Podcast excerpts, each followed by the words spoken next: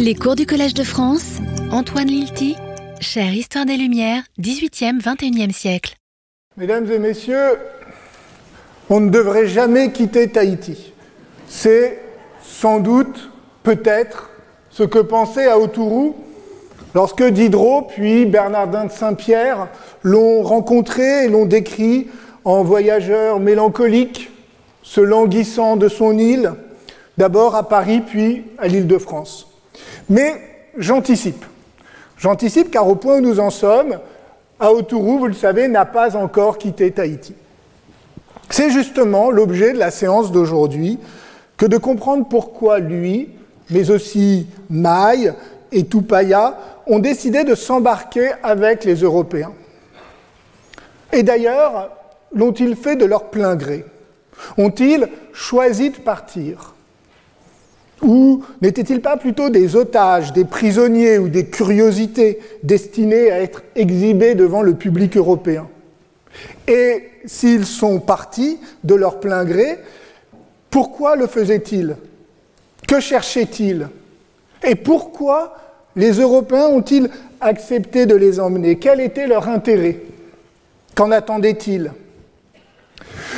Je vous avais promis la semaine dernière que nous allions changer d'échelle d'analyse, nous concentrer sur des trajectoires individuelles, non par simple fascination pour les destins exceptionnels, quoique l'attrait du singulier fasse partie du plaisir de l'histoire, mais pour poser autrement, à partir d'un autre point de vue, les questions que nous avons abordées les semaines précédentes sur les enjeux des premiers contacts.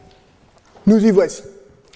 On peut partir du texte du voyage autour du monde de Bougainville, dans lequel celui-ci se tient tenu de se justifier, c'est le terme qu'il utilise, d'expliquer pourquoi il a amené Aotourou avec lui à Paris. De toute évidence, cette décision a été critiquée, ce qui nous indique que euh, au milieu du XVIIIe siècle, nous n'étions plus au temps où il paraissait normal pour les navigateurs de ramener, par exemple, des Amérindiens en Europe sans se soucier de leur avenir. Les Européens des Lumières se sentent responsables, en quelque sorte. Ils aiment à se représenter en voyageurs humanistes et éclairés, si bien que Bougainville financera lui-même le voyage retour d'Aotourou comme poussé par un mélange de mauvaise conscience et d'obligation morale. Il reste que Bougainville doit se disculper publiquement des reproches qui lui ont été faits, et lisons le passage où transparaît un certain agacement. Je terminerai ce chapitre en me justifiant, donc c'est Bougainville qui écrit, car on m'oblige à me servir de ce terme, en me justifiant, dis-je, d'avoir profité de la bonne volonté d'Aotourou pour lui faire faire un voyage qu'assurément il ne croyait pas devoir être aussi long, et en rendant compte des connaissances qu'il m'a données sur son pays pendant le séjour qu'il a, a fait avec moi. Le zèle de cet insulaire pour nous suivre n'a pas été équivoque. Dès les premiers jours de notre arrivée à Tahiti, il nous l'a manifesté de la manière la plus expressive, et sa nation parut applaudir à son projet. Vous remarquerez que les termes nation et projet indiquent une sorte d'initiative collective, comme si Aotourou était un ambassadeur envoyé par ses compatriotes. Bien sûr, nation n'a pas le sens politique que nous lui donnons aujourd'hui, il faut plutôt entendre ici peuple. Mais le terme évoque néanmoins l'idée d'une communauté relativement consciente d'elle-même, surtout associée au terme de projet. Même si Bougainville introduit immédiatement une petite nuance, hein, sa nation parut applaudir, qui renvoie à la part d'incertitude inhérente à la communication en l'absence de langue commune, il reste que Bougainville est formel, c'est Aotourou qui, sans équivoque, a voulu partir. Avant ce passage, Bougainville avait déjà mentionné deux fois le Tahitien. Une première fois lorsqu'il évoque l'arrivée dans l'île.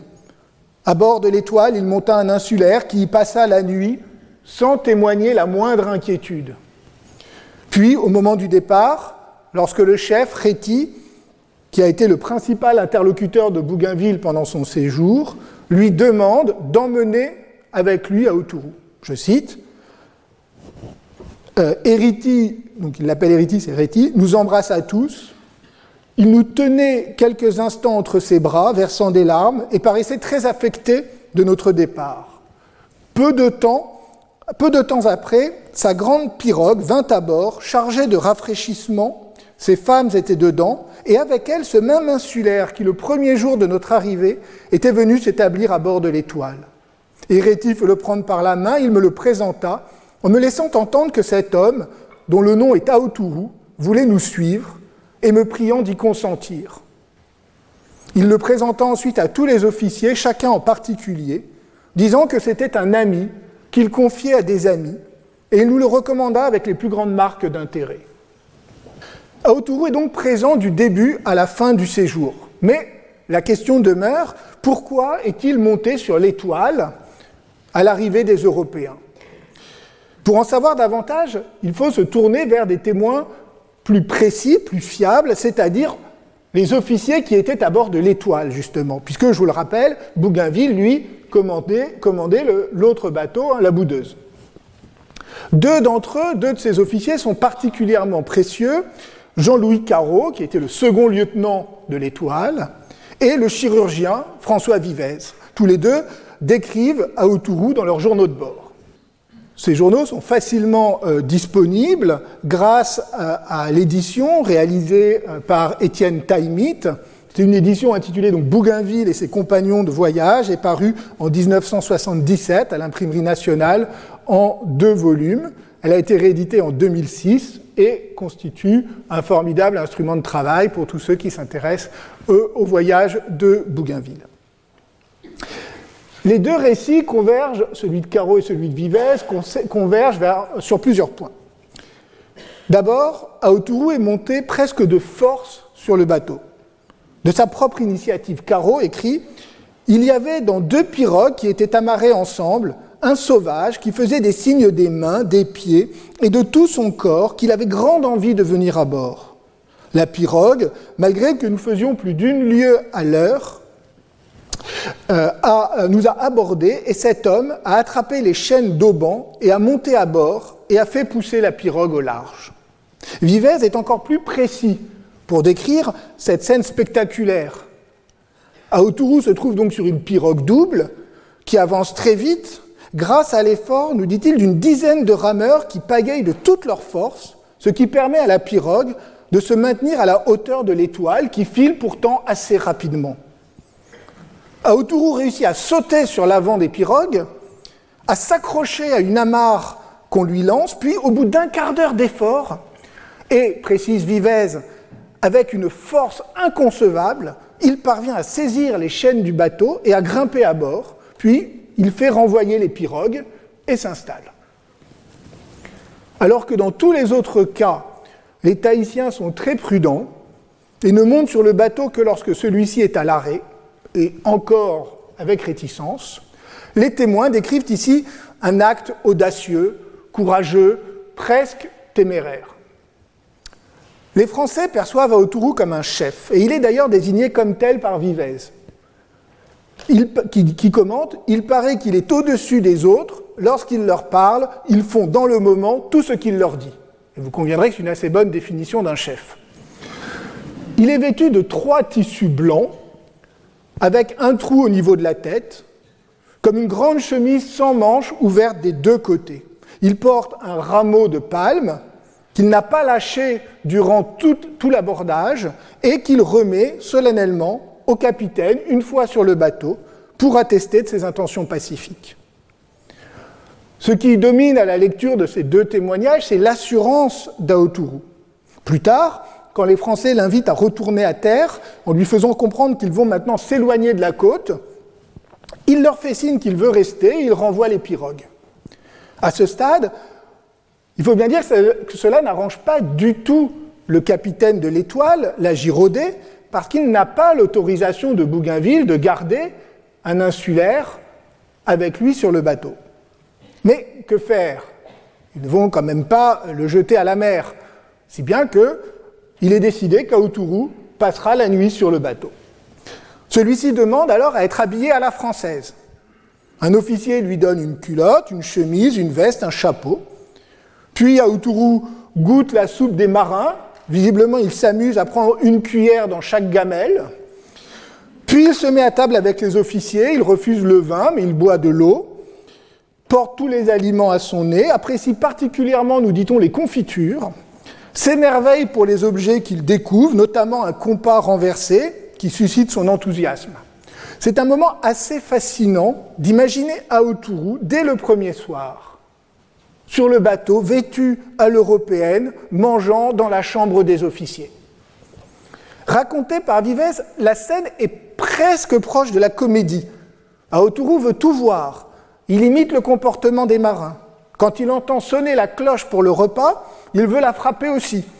Il se précipite, puis ensuite se met à table et veut manger avec des couverts et une serviette. À la fin de la prière, quand les officiers crient Vive le roi, eh bien il crie aussi, sans que personne ne, ne comprenne exactement les mots qu'il a prononcés. Tout à sa curiosité, Aotourou ne se laisse pourtant pas totalement distraire et il manifeste sa fierté, son sens des hiérarchies, ce qui est un trait qui restera constant par la suite.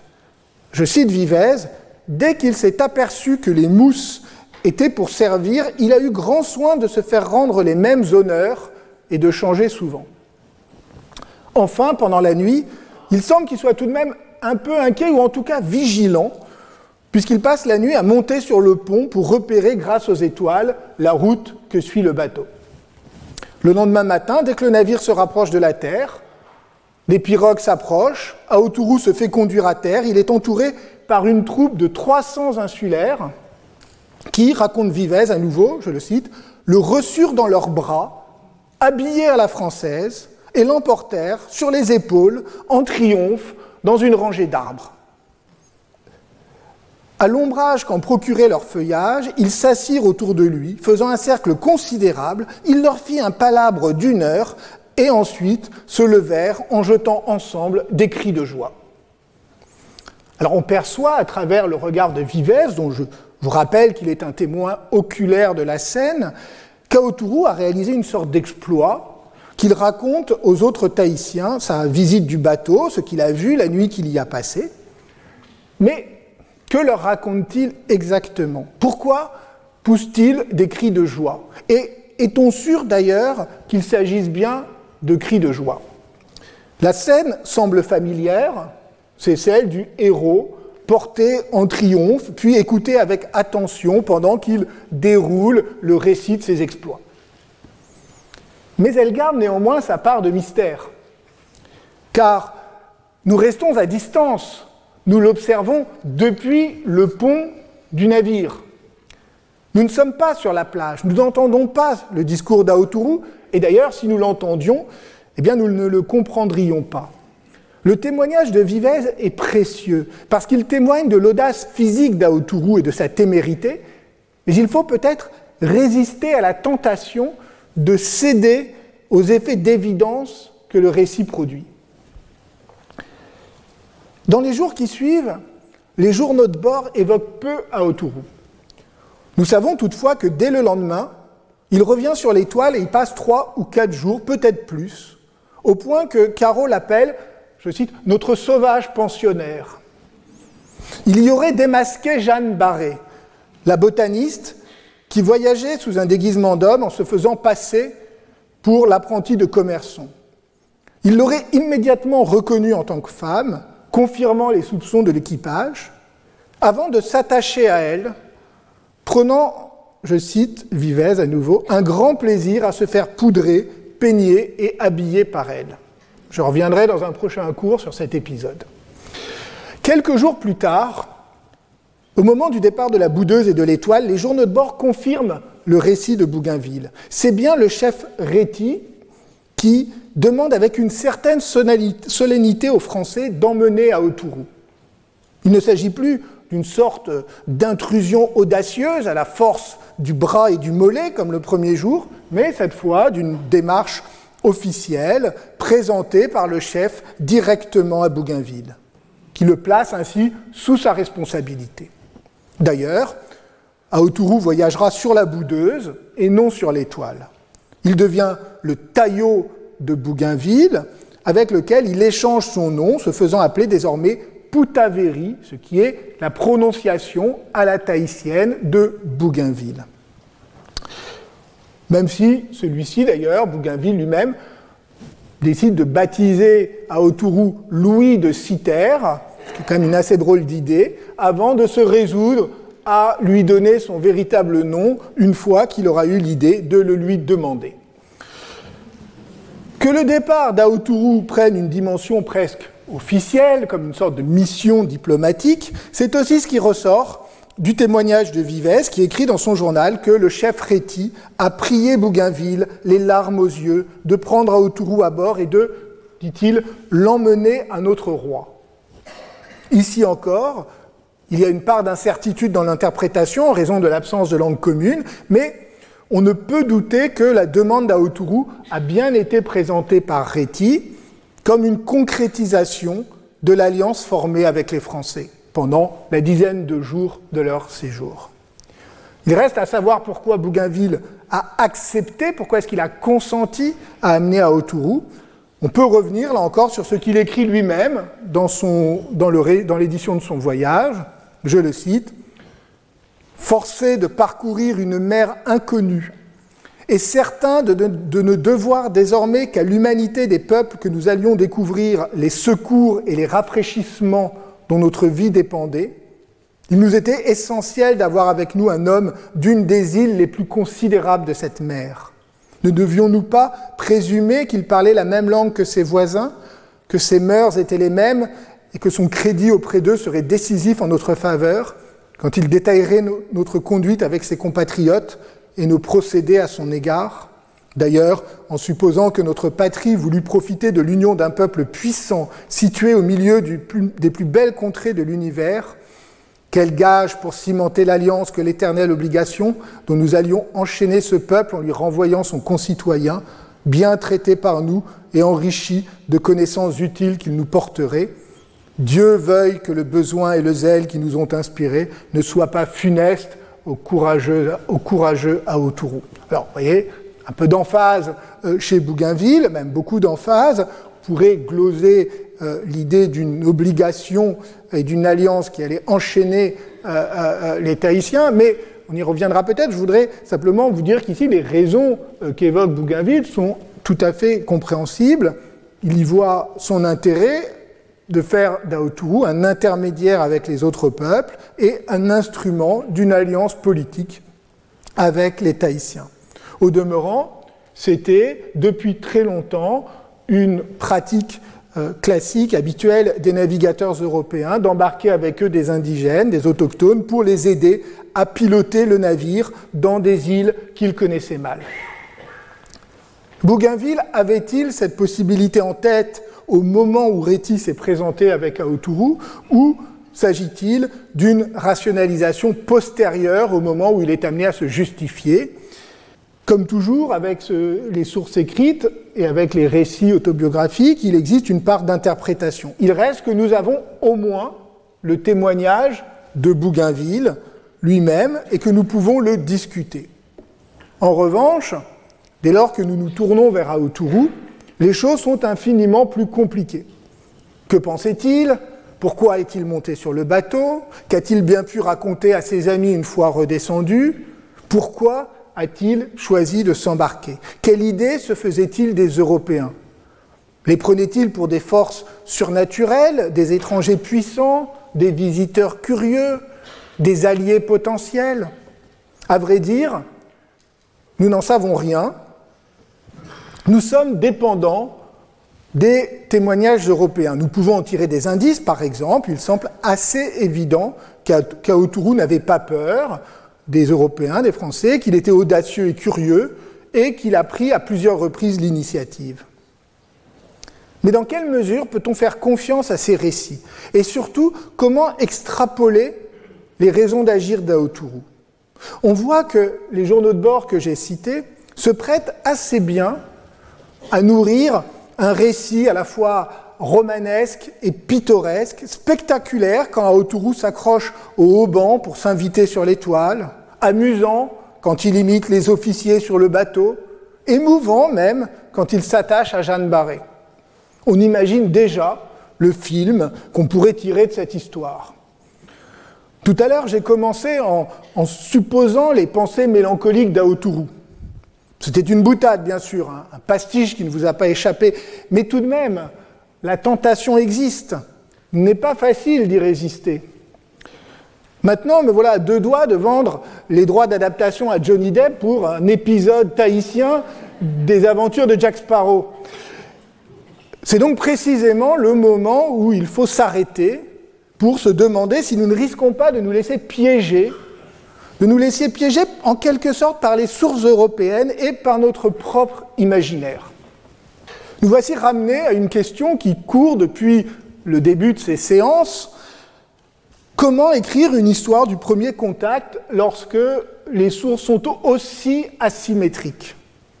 Et sur la base de quelles hypothèses interpréter les actions des Tahitiens et des Tahitiennes telles qu'elles nous sont rapportées dans les sources? Faut-il faire l'hypothèse d'une rationalité commune qui expliquerait par exemple qu'anglais et tahitiens puissent se livrer au troc avec une certaine compréhension commune, ou faut-il, à l'inverse, préserver l'irréductible spécificité de l'univers mental et culturel des Tahitiens? Ce débat dans l'histoire du Pacifique au XVIIIe siècle a pris une forme particulière à travers une très fameuse controverse entre deux anthropologues, Marshall Salins et Gananat Obeyesekri à propos de la mort du capitaine Cook à Hawaï. J'y ai fait allusion lors des cours précédents et il est temps, je crois, que j'en explicite les enjeux. Dans les années 1980, Marshall Salins, qui enseignait à Chicago et qui était alors une des plus grandes figures de l'anthropologie américaine, a développé une interprétation originale de la mort de James Cook. Tué sur la plage de Kekua pardon, à Hawaï en 1779, le 14 février 1779. Pour Salins, les Hawaïens, pour des raisons liées au calendrier rituel, auraient identifié Cook avec le dieu Lono, c'était le dieu de la guerre, et ils l'auraient tué conformément à une cérémonie qui rejouait chaque année le mythe du dieu qui meurt afin de permettre le retour des saisons et le retour de la fertilité. Pour comprendre ce drame, il faut accepter l'idée que les Hawaïens percevaient le monde à travers un ensemble de mythes et qu'ils n'ont pu intégrer la nouveauté que représentait l'arrivée des Européens qu'à travers cette pensée mythique. Comme je vous l'ai dit la semaine dernière, Serge Tcherkezov s'est inspiré en partie de cette lecture pour construire son interprétation, nous l'avons vu, selon laquelle les Tahitiens auraient vu dans les Européens des êtres surnaturels et qui les auraient, et les auraient donc poussés à avoir des relations sexuelles avec des jeunes filles pour capter leur mana, c'est-à-dire leur pouvoir, leur puissance. Toutefois, à l'époque où Salins l'a formulé, cette interprétation désormais célèbre de la mort de James Cook n'avait pas convaincu tout le monde. En particulier, un autre anthropologue, Gananat Obeyesekri, professeur à Princeton, s'était insurgé. J'utilise le terme à dessein car Obeyesekri a affirmé avoir ressenti une grande colère après avoir entendu Salins exposer sa thèse. Il s'était senti humilié en tant, disait-il, que native, c'est-à-dire comme indigène, autochtone, c'est-à-dire comme personne originaire d'un pays du Sud, anciennement colonisé, en l'occurrence le Sri Lanka. À ses yeux, il était dégradant de croire ou de laisser croire que les habitants d'Hawaï avaient pu confondre un capitaine de navire anglais avec un dieu local. Obeye Sekri a publié tout un livre pour dénoncer la thèse de Salins, intitulé The Hypothesis of Captain Cook, c'est donc le deuxième titre que vous avez dans cette rapide et courte bibliographie. À ses yeux, l'idée que les Européens avaient pris les que les, euh, pardon, avaient pris les Européens pour des dieux est un mythe, mais un mythe européen, un mythe colonialiste, le mythe de la supériorité européenne. Il convient, à l'inverse, de doter par hypothèse les insulaires du Pacifique de la même rationalité pratique, c'est le terme euh, qu'il utilise, de la même rationalité pratique que les Européens, au lieu de les enfermer dans une pensée mythique qui en ferait des êtres radicalement différents des Européens.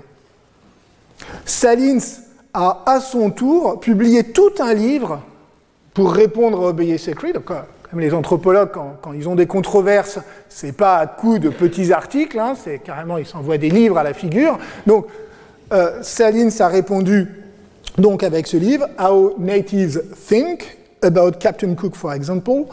Je ne rentre pas dans l'histoire de la controverse. Il existe une considérable bibliographie sur ce sujet. Euh, je vous ai mis juste deux euh, titres classiques et puis euh, l'article, un des articles les plus récents, une synthèse d'Isabelle Merle sur le sujet. Moi-même, je m'y étais attardé plus longuement dans le premier chapitre de l'héritage des Lumières. Et je ne reviens pas sur, sur l'ensemble de la controverse. Simplement, je voudrais inciter sur ceci. Au-delà de la question de la mort de Cook et de son interprétation. La question fondamentale posée par cette controverse porte donc sur la façon d'interpréter les motivations et les façons d'agir des Polynésiens et des Polynésiennes au XVIIIe siècle. How Natives Think, pour reprendre le terme de Salins, le titre de Salins. Ce qui nous ramène, ce qui nous ramène à la discussion de la semaine dernière sur la question des échanges matériels et sexuels durant les voyages de Wallis et de Bougainville. Or, or, il se trouve que dans le tout dernier numéro de la revue 18th Century Studies, la revue de la Société américaine d'études du XVIIIe siècle, paru la semaine dernière, figure un article d'Ilaeva Tuaone consacré au séjour de Wallis en 1767. Vous voyez donc que nous sommes en prise avec l'actualité historiographique hein, la, plus, euh, la, plus, récente. Et j'en profite pour remercier ma collègue euh, Megan Roberts de m'avoir signalé cette parution. L'article développe une interprétation radicale et iconoclaste, très différente de celle que j'avais présentée la semaine dernière, et il m'a semblé juste de vous en faire part, pour vous donner à voir la diversité des lectures possibles d'un même événement, car je crois que c'est ainsi que l'histoire doit s'enseigner, non pas comme un récit homogène sur le passé, professé depuis une position magistrale, mais comme une réflexion sur les différentes façons d'aborder et de comprendre les documents dont nous disposons. La thèse défendue dans l'article d'Ilaeva Toaone peut se résumer ainsi. L'idée que les marins auraient échangé des clous contre du sexe avec les femmes tahitiennes, au point de mettre en péril l'intégrité du bateau, est une absurdité, un mythe que l'autrice appelle le mythe du clou, the myth of the nail. Un mythe forgé par les marins du Dolphin, mis en forme par Robertson, puis devenu un lieu commun du mythe tahitien dans la pensée occidentale, imposant la double image en partie contradictoire d'ailleurs, d'un paradis sexuel et d'un monde dominé par la prostitution. Ce mythe repose sur le présupposé du marché comme rationalité universelle, alors que ce langage du commerce serait en réalité le propre du discours occidental. L'autrice ne nie pas que les femmes tahitiennes obtenaient des clous en échange de rapports sexuels. Mais on ne comprend rien, dit-elle, à leur motivation si on pense ces rapports dans les catégories des Européens, c'est-à-dire dans les termes de l'échange marchand. En réalité, cette pratique ne prend sens, dit-elle, qu'en restituant aux Maoris leur cohérence culturelle, rituelle, mythique, telle que nous pouvons la reconstituer à partir de la tradition orale constituée par les missionnaires, malgré les limites évidentes de ces sources tout en restant prudente sur les motivations des femmes tahitiennes, il faut supposer qu'elles cherchaient à capter le mana des Européens, donc leur pouvoir, à la fois à travers des objets matériels, les clous, et à travers leurs semences sexuelles. Ici, on pourrait avoir l'impression que l'autrice se rapproche de l'argument de Tcherkezov, bien qu'elle ne le cite pas. Mais en réalité, sa position est différente. Dans la lecture qu'elle propose, il n'y a aucune contrainte exercée sur les femmes. Ceci serait encore une vision faussée par euh, les préjugés masculins des hommes européens. Ce qui a lieu, pense-t-elle, c'est au contraire l'affirmation d'un pouvoir féminin spécifique à travers la capacité de la sexualité féminine à communiquer avec le monde du divin dans l'univers culturel des Maoris. La perspective ici est très explicitement décoloniale et se revendique notamment du travail de Linda Tuiwai Smith, une chercheuse néo-zélandaise maori, qui a proposé une critique radicale du savoir occidental à partir d'un point de vue indigène, en français on dirait plutôt autochtone.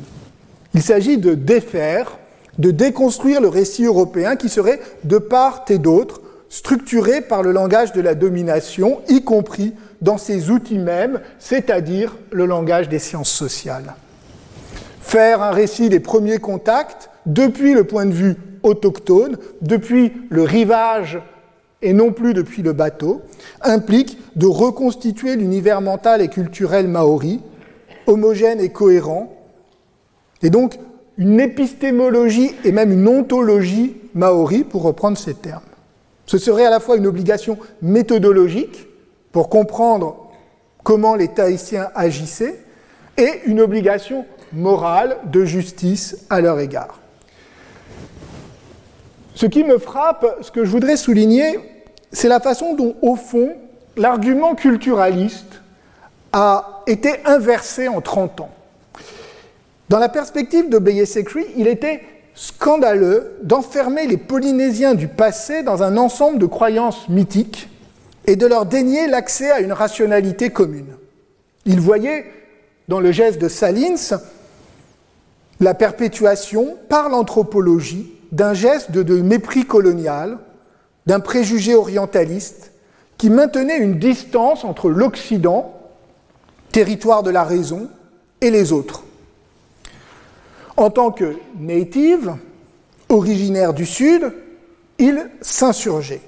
Aujourd'hui, à l'inverse, la revendication décoloniale passe par l'affirmation d'une irréductible spécificité culturelle des autochtones, ici les Maoris, contre la tentation de leur imposer un langage universel, par exemple celui de l'échange, cas de l'échange matériel, allant vers euh, le marché.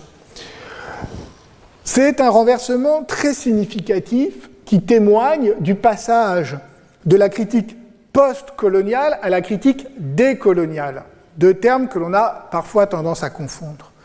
Dans cette perspective nouvelle, il ne s'agit plus de dénoncer les effets d'exotisation de l'autre qui seraient au cœur de la pensée coloniale occidentale, mais de prendre des distances avec le langage épistémologique des sciences occidentales, des sciences sociales occidentales, héritage du colonialisme lui-même.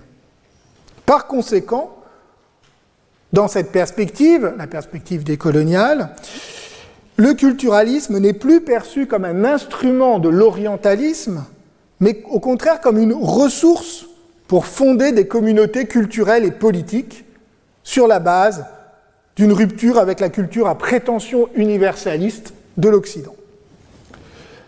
Ceci n'est évidemment pas lié au débat uniquement limité, je veux dire, au débat savant au sein des universités, ni même à la question des politiques identitaires des minorités aux États-Unis ou en Europe.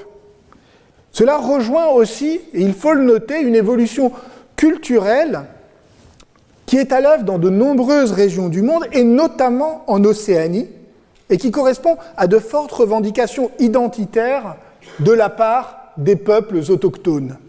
À Tahiti, il existe ainsi un puissant mouvement de redécouverte des traditions maoris, notamment religieuses, avec par exemple, un, réinvestissement des marae, ces lieux symboliques religieux dont je vous avais parlé euh, euh, l'autre jour, euh, qui sont, redeviennent hein, donc des lieux sacrés, mais aussi avec, par exemple, des pratiques corporelles comme le tatouage. Ce sont des pratiques, des affirmations identitaires qui ont été étudiées notamment par des anthropologues comme Bruno Sora dans son livre Tahiti Maori, ou euh, euh, Natacha Gagné qui travaille sur les processus d'autochtonie.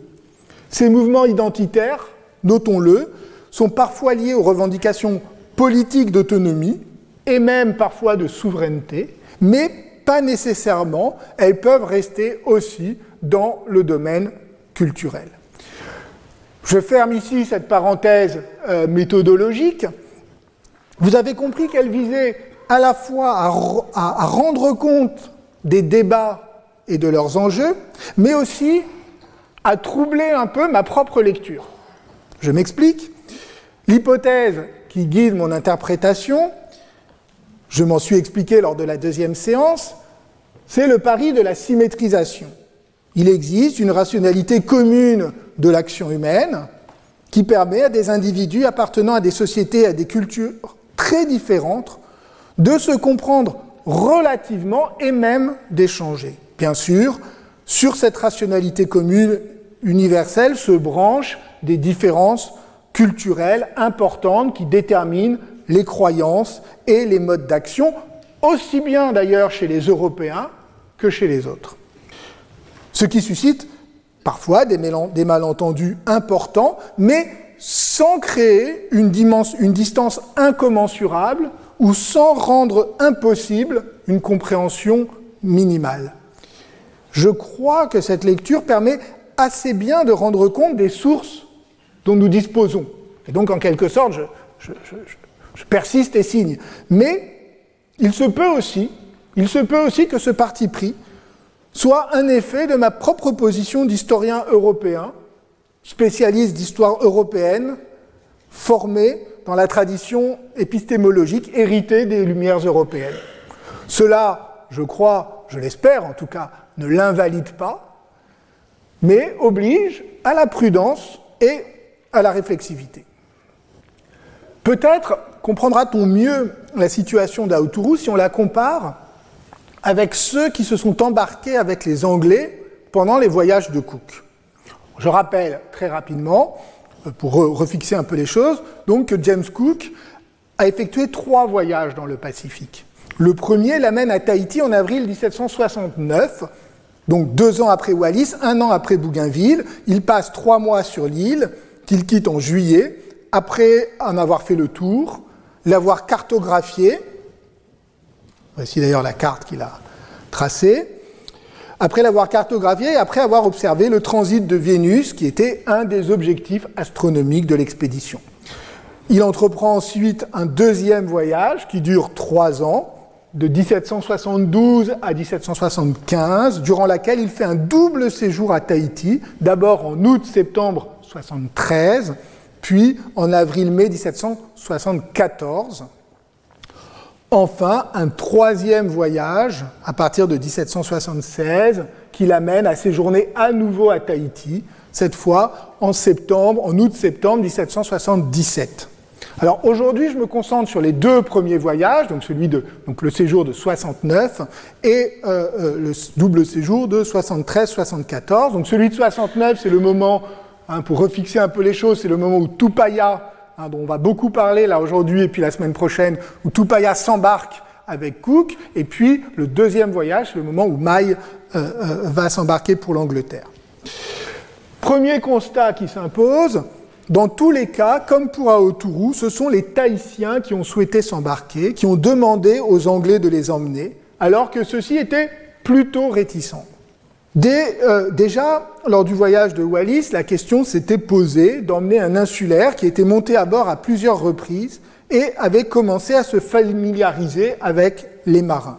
Les Anglais l'appelaient Jonathan et il semblait avoir envisagé un instant de l'emmener, mais ils y ont renoncé et lui-même a disparu sans que l'on sache vraiment pourquoi. Le cas de Tupaya est beaucoup mieux documenté. Vous vous souvenez que, en tant que, peut-être de la semaine dernière, qu'en tant que principal conseiller de la, de la, de la chef Pouréa, que les Anglais appellent la reine Pouréa, mais qui n'était pas reine, eh bien, en tant que son principal conseiller, Tupaya avait été en contact avec Wallis et ses officiers. Il avait appris quelques mots d'anglais, et, euh, euh, mais il ne semble pas qu'il ait eu en revanche de contact avec Bougainville. Pendant le séjour de Cook en 1769, les Anglais restèrent trois mois sur l'île, ce qui est beaucoup plus long. Je vous rappelle que Bougainville ne reste que dix jours. Cook, en 69, est resté trois mois, ce qui euh, lui a permis de nouer des relations plus complexes, plus approfondies, avec de nombreux personnages sur l'île, et Tupaya s'est alors imposé comme un des principaux intermédiaires entre les Anglais et la population locale. À l'arrivée de Cook, il se trouve que la situation de Tupaya avait beaucoup changé par rapport à deux ans plus tôt, au moment du voyage de Wallis. Nous le savons parce que lui-même l'a raconté et l'a expliqué aux Anglais. Je vous avais dit que Pouréa et son mari Amo avaient de grandes ambitions pour leur fils qu'ils voulaient faire reconnaître comme chef de l'île. Pour cela, ils avaient fait construire sur euh, les conseils de Tupaya un immense marae à Mayatea, qui est euh, euh, ici, hein, et voulait utiliser le prestige gagné par l'alliance avec les Anglais pour organiser une grande cérémonie à Mayatea, une grande cérémonie lors de laquelle leur fils, donc Terry Irere, serait revêtu de la de la, ceinture sacrée, la ceinture à plumes rouges, qui était le symbole le plus prestigieux euh, de Tahiti. Mais cette ambition suscita l'opposition de deux autres chefs, Tuta, et, euh, qui était euh, le, chef du district où les Anglais séjournaient, et un autre chef très important du sud de l'île, Vayatea.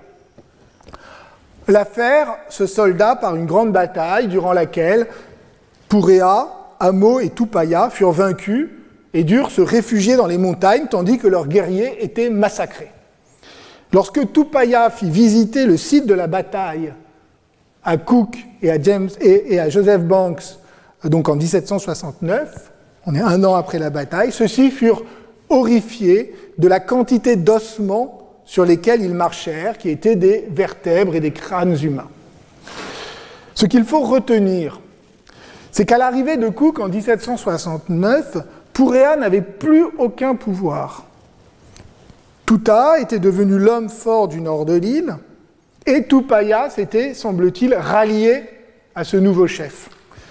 Sa position était donc très précaire, et cela peut expliquer qu'il ait choisi de partir avec les Anglais. Une première étape de ce rapprochement eut lieu quelques jours après l'arrivée des Anglais, lorsque ceux-ci décidèrent d'enrôler quatre insulaires de façon provisoire au sein du navire. Leurs noms furent donc portés de manière tout à fait officielle sur le rôle d'équipage. Parmi ces quatre hommes figurait Tupaya, qui se rendit vite incontournable, prouvant une loyauté à toute épreuve, même pendant les nombreux moments de tension qui émaillèrent le séjour des Anglais. Mais en particulier, il noua une relation forte avec Joseph Banks. Alors il me faut euh, vous présenter un peu ici Joseph, Joseph Banks, car celui-ci a joué un rôle important dans cette histoire, et nous le retrouverons à Londres au moment d'accueillir May quelques années plus tard. Joseph Banks était âgé de 25 ans lorsqu'il s'est embarqué avec euh, Cook. Il était issu d'une famille très riche de propriétaires fonciers du nord de l'Angleterre. Il avait fait d'excellentes études dans les meilleures institutions anglaises, à Eton College et à Oxford, et il s'était passionné pour la botanique. C'est donc en sa qualité de naturaliste qu'il avait décidé de voyager dans le Pacifique. Il avait déjà une expérience de ce type d'expédition puisque en 1766, il avait participé comme naturaliste à un voyage à Terre-Neuve. Avec Cook, il formait un couple assez étrange. Cook était beaucoup plus âgé, il était le capitaine du navire, il était issu d'une famille très modeste. Il avait fait sa carrière dans la marine, tandis que Banks était riche et éduqué, pourvu de puissants liens au sein de la bonne société anglaise. C'est d'ailleurs Banks lui-même qui avait financé à ses propres frais la partie scientifique du voyage, en faisant embaucher un jeune naturaliste suédois, Daniel Solander, qui était un disciple de Linné, et deux dessinateurs qui l'accompagnaient. À son retour en Angleterre, Banks raconta son voyage, mit en scène les objets qu'il avait rapportés, si bien qu'aux yeux de l'opinion éclairée, ce voyage était le sien, tout autant, sinon plus, que celui de Cook. Vous voyez ici euh, le portrait dans lequel euh, Joseph Banks s'est fait représenter en 1771, donc juste à son retour, par Benjamin West, avec une partie de ses collections ramenées donc du Pacifique. Et euh, vous voyez, et notamment, alors ce qu'il a sur le dos, c'est un, manteau maori ramené de Nouvelle-Zélande. Et ici, cette, cette coiffe à, plumes, hein, qui se trouve aujourd'hui au, National Museum, euh, et euh, vient donc de, de Tahiti. Banks aurait dû aussi participer au second euh, voyage, au deuxième voyage, mais il avait des exigences un peu excessives en termes d'organisation du voyage. Il s'est fâché avec Cook et, sur un coup de tête, a renoncé.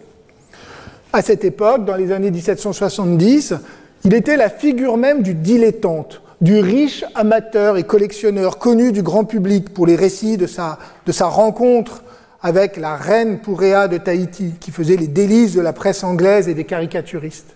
Mais Banks, notons-le, était aussi un authentique passionné de science, et il allait par la suite jouer un rôle essentiel dans les milieux scientifiques britanniques de la fin du siècle. Réputé pour ses travaux et ses collections naturalistes, il fut l'inamovible président de la Royal Society de 1779 jusqu'à sa mort en 1820. Sans produire de véritables œuvres scientifiques, il a été au cœur de la vie savante, institutionnelle et politique de son temps. Il fut aussi un des grands promoteurs de l'expédition de Botany Bay et de la colonisation de l'Australie. Comme l'a bien montré John Gascogne, qui est euh, le meilleur euh, euh, je pas mis la référence, tant pis, qui est donc le meilleur spécialiste de, de, Banks, qui a écrit un livre qui s'appelle Joseph Banks and the, English Enlightenment. Eh bien, Banks était le, le, symbole, il incarne parfaitement ces lumières anglaises et leurs limites.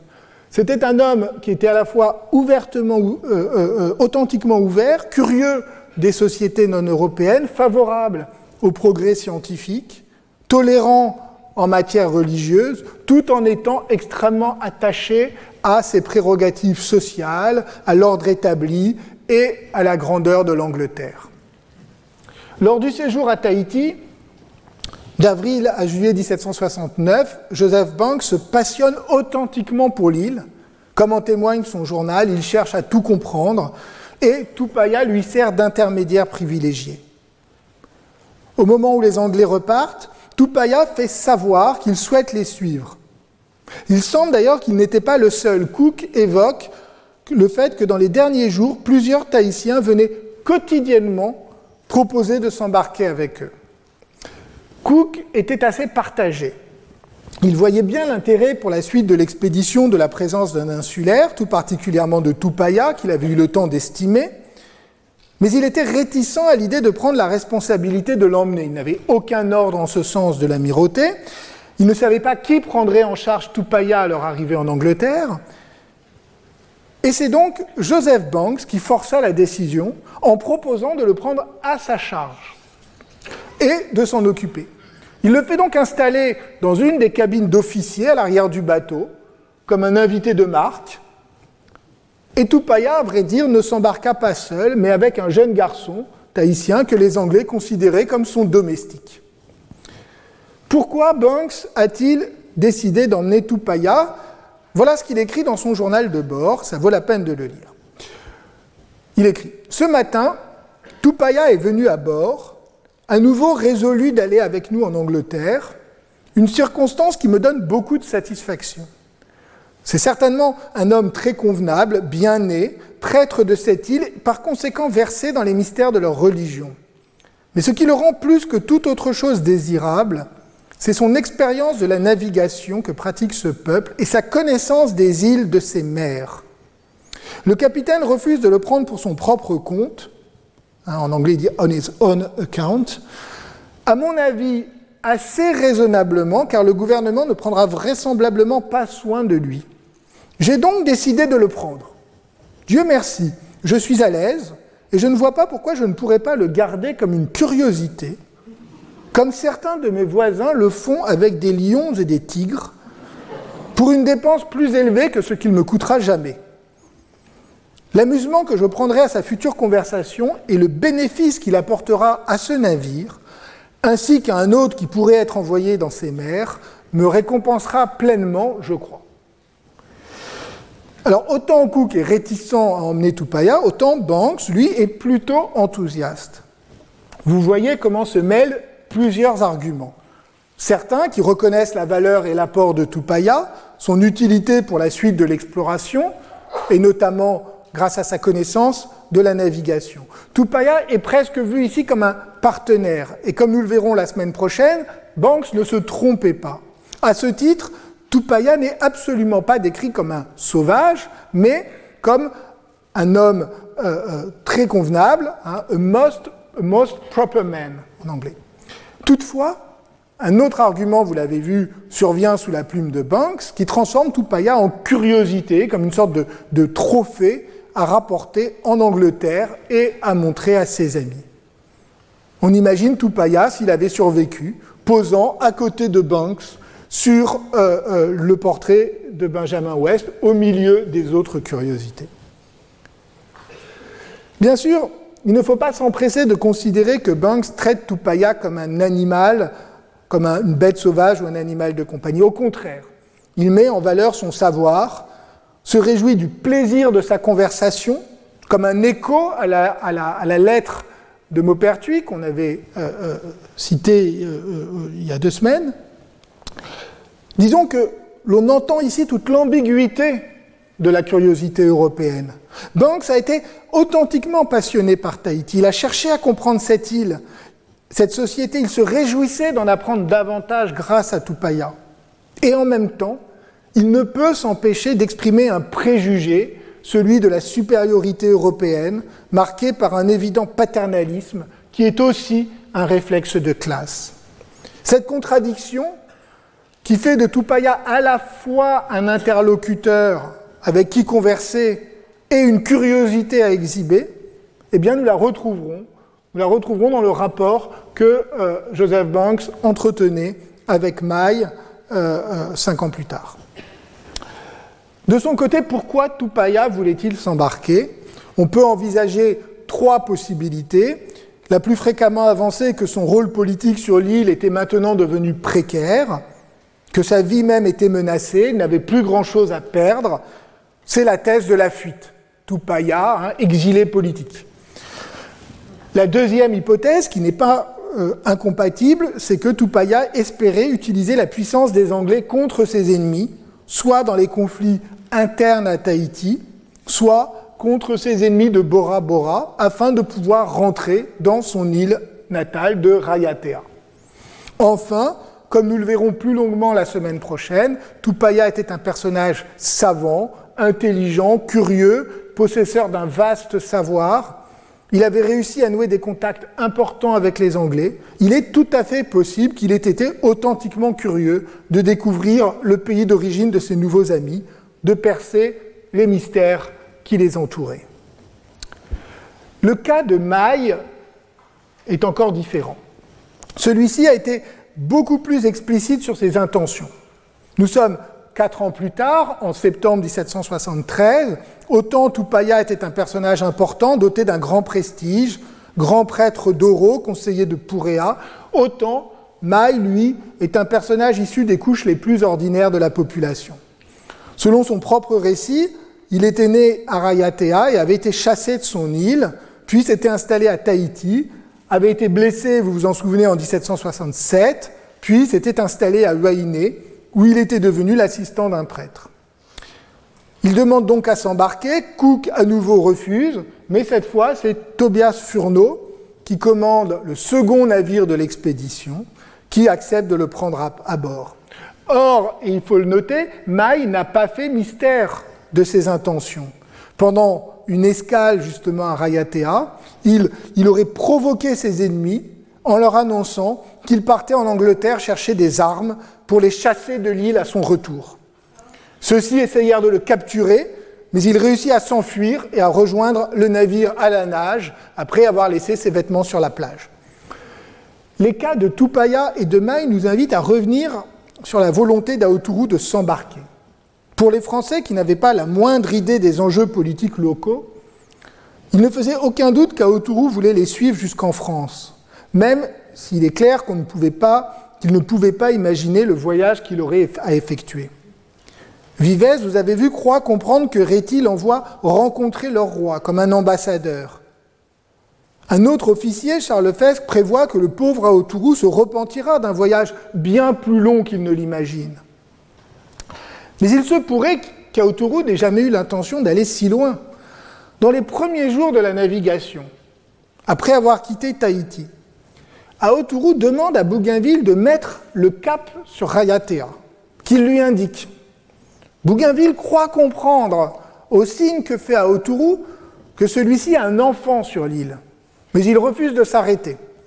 Aoturu semble désespéré, essaye même de prendre le contrôle du gouvernail, puis, devant son échec, se réfugie dans le silence et passe la journée en haut du mât à regarder en direction de l'île de Rayater.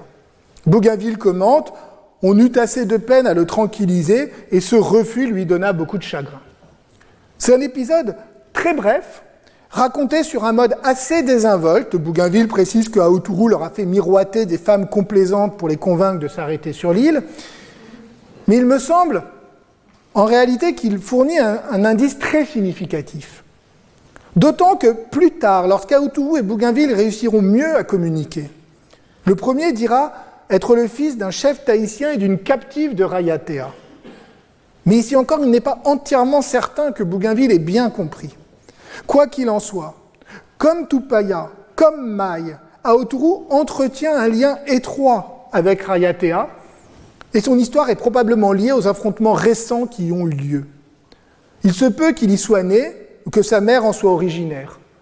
Dans ce cas, on peut avancer l'hypothèse qu'Aoturu n'avait pas l'intention de suivre les Français dans leur pays, mais plutôt de les guider vers Rayatea pour y faire un retour tonitruant, accompagné de puissants amis. Ce n'est qu'une hypothèse, bien sûr, mais elle permet de comprendre pourquoi l'attitude d'Aoturu sur le bateau change assez radicalement après cet épisode.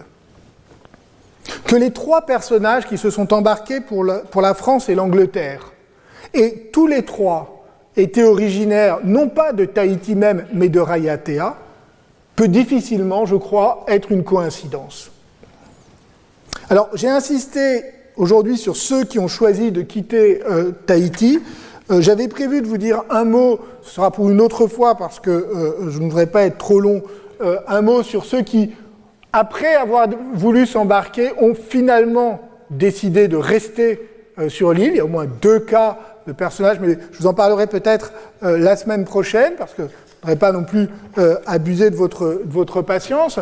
Je voudrais euh, simplement, euh, euh, encore euh, deux mots, euh, évoquer le cas des Espagnols, parce que euh, j'en ai pas beaucoup parlé, on en parlera davantage lors d'autres séances. Je vous avais dit, hein, je vous rappelle qu'il y a eu trois expéditions espagnoles à Tahiti dans les années 1770. Or, autant les Français et les Anglais ont toujours agi au cas par cas, autant les Espagnols, eux, avaient un programme assez cohérent qui consistait à prendre avec eux des Tahitiens, à les baptiser, à les ramener ensuite à Tahiti pour épauler la mission catholique qu'ils ont installée sur l'île, et qui a été un échec complet, on aura l'occasion d'en reparler. De ce point de vue, il restait attaché à un projet colonial qui n'avait guère évolué et qui impliquait l'évangélisation alors que cette question était devenue tout à fait indifférente aussi bien à Bougainville qu'à Cook. En 1772 et en 1775, les Espagnols emmenèrent à chaque fois quatre Tahitiens, en particulier Paotu, dont nous reparlerons. En revanche, ça c'est les deux premiers voyages. En revanche, lors du troisième voyage en 1776, ils refusèrent de prendre avec eux aucun insulaire. Ils expliquèrent que sur les huit insulaires emmenés, cinq étaient morts sans revoir Tahiti, Et par conséquent, le commandant de l'Aguila, Don de Langara, décida qu'il ne voulait pas prendre la responsabilité d'embarquer de nouveaux passagers, d'autant qu'il n'était pas certain de revenir. Ils furent même obligés, les officiers euh, à bord du navire furent même obligés, selon le récit de Maximo Rodriguez, l'interprète de l'expédition, ils furent obligés, je cite, de passer par-dessus bord deux Indiens que l'on trouva cachés sous une des tables pour qu'ils puissent rejoindre leur pirogue qui était tout près. Donc là, on a vraiment un cas où, au contraire, hein, les Sompins s'opposent s'oppose à embarquer euh, des Tahitiens. Et Massimo Rodriguez lui-même en est bien désolé parce qu'il aurait voulu emmener avec lui un jeune garçon de 13 ans qui, dit-il, promettait beaucoup et qui avait l'avantage d'être le cousin de tout, le chef le plus important de l'île, le futur Pomaré. Alors, comme vous le voyez, si on accepte les deux premières expéditions espagnoles, il ressort clairement que l'initiative vient des Tahitiens qui souhaitent s'embarquer. En face, les Européens sont partagés entre une certaine réticence à se charger de voyageurs et les avantages que ceux-ci peuvent leur procurer. Ceux-ci n'étaient pas seulement des passagers, des otages ou des invités, ils étaient aussi des informateurs et même des intermédiaires, facilitant les liens avec les autochtones, à Tahiti même, mais aussi pendant le reste du voyage. Tupaya en particulier joua un rôle essentiel lors du voyage, lors du séjour de Cook en Nouvelle-Zélande. C'est ce que nous verrons la semaine prochaine. Retrouvez tous les contenus du Collège de France sur www.colège-2-france.fr.